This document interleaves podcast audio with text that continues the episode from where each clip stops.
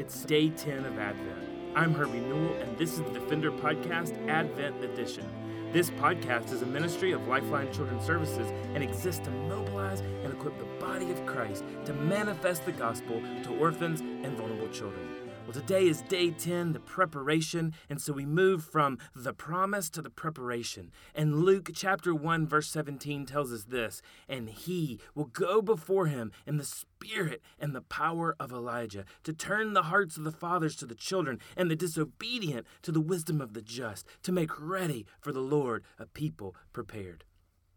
John the Baptist ministry would not just point to the promised Messiah, but would be a preparation for the ministry of the Christ. The Lord greatly used John's faithfulness to introduce his son to the watching world. John was faithfully executing his duties when Jesus comes to be baptized. Matthew's gospel reports to us in Matthew chapter 3, verse 13 Then Jesus came from Galilee to the Jordan to John to be baptized by him. Huh. John would have prevented him, saying, I need to be baptized by you, and do you come to me? But Jesus answered him, Let it be so now, for thus it is fitting for us to fulfill all righteousness. And then he, John, consented. So John obeys, and his obedience leads to a very significant moment in the story that God had been weaving since the very first pages of Genesis.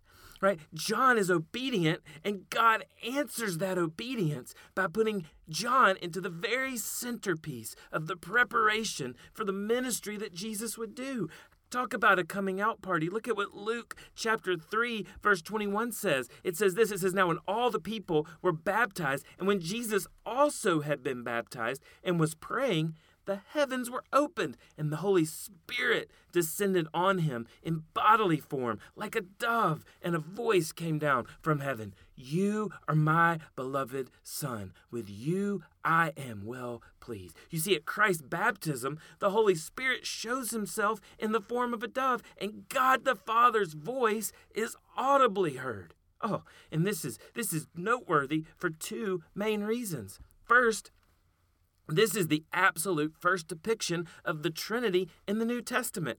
God the Father speaks over his Son. This is my Son, who I am well pleased. The Holy Spirit descends like a dove. And then, of course, there coming out of the baptism waters is Jesus the Son. Oh, this doctrine is so foundational to the New Testament church and to our faith today. What a distinctive way that our God shows that he is holy, glorious and supreme.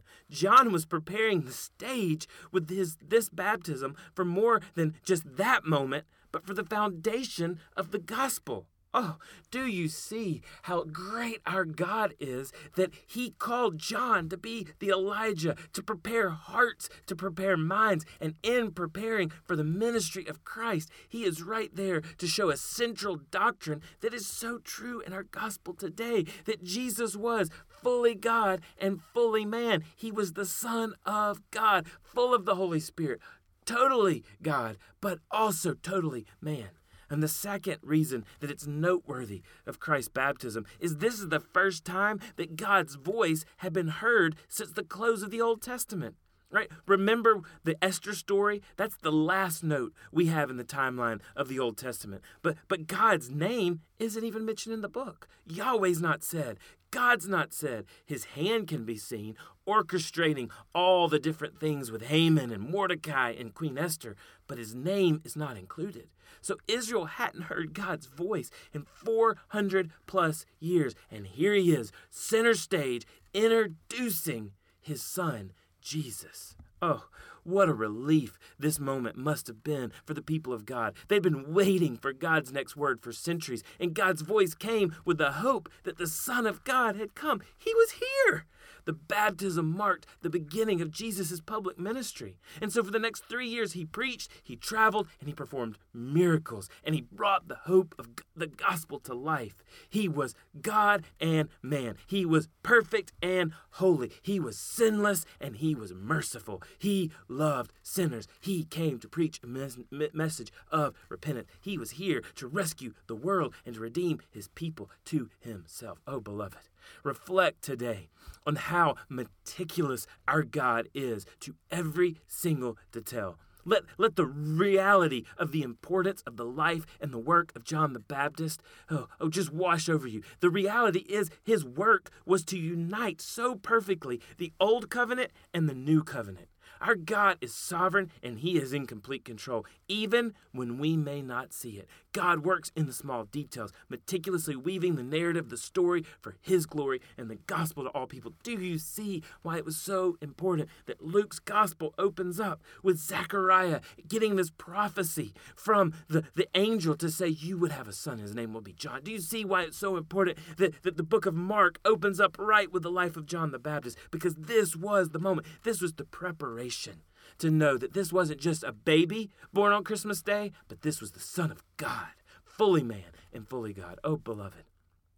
So many times at Lifeline, we have seen what, what man might have meant for evil, God used for his good. Man has abandoned and neglected children, but God is redeeming them for His glory. God is in the details. I, will never forget a Sunday morning uh, when, just like this one, today, Sunday morning, when, when a teenager who was deaf and adopted from China entered the baptism waters at my church. I, I remember watching him give his testimony before being baptized and hearing his mom translate his words. I'll never forget the last words he spoke when he said something like this I know why God allowed me to be born deaf and orphaned, so that I could be adopted, hear the gospel, and return to preach the gospel to the deaf in the country of my birth who have never heard the name of Jesus. Beloved, on this day of Advent, let us remember that we have a God that was intricately preparing for the redemption of his children.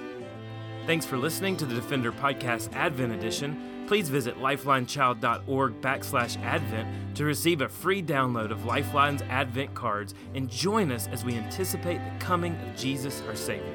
For more information or to connect with me, please visit herbienewell.com. To partner with Lifeline, visit lifelinechild.org. Follow us on Twitter, Instagram, or Facebook by searching for Lifeline Child. You can email us directly at info at lifelinechild.org. Beloved, will you allow God to use the gospel through you this Christmas to impact the life of a child? Please contact us because we are here to defend the fatherless. We'll see you again tomorrow for the Defender Podcast Advent Edition.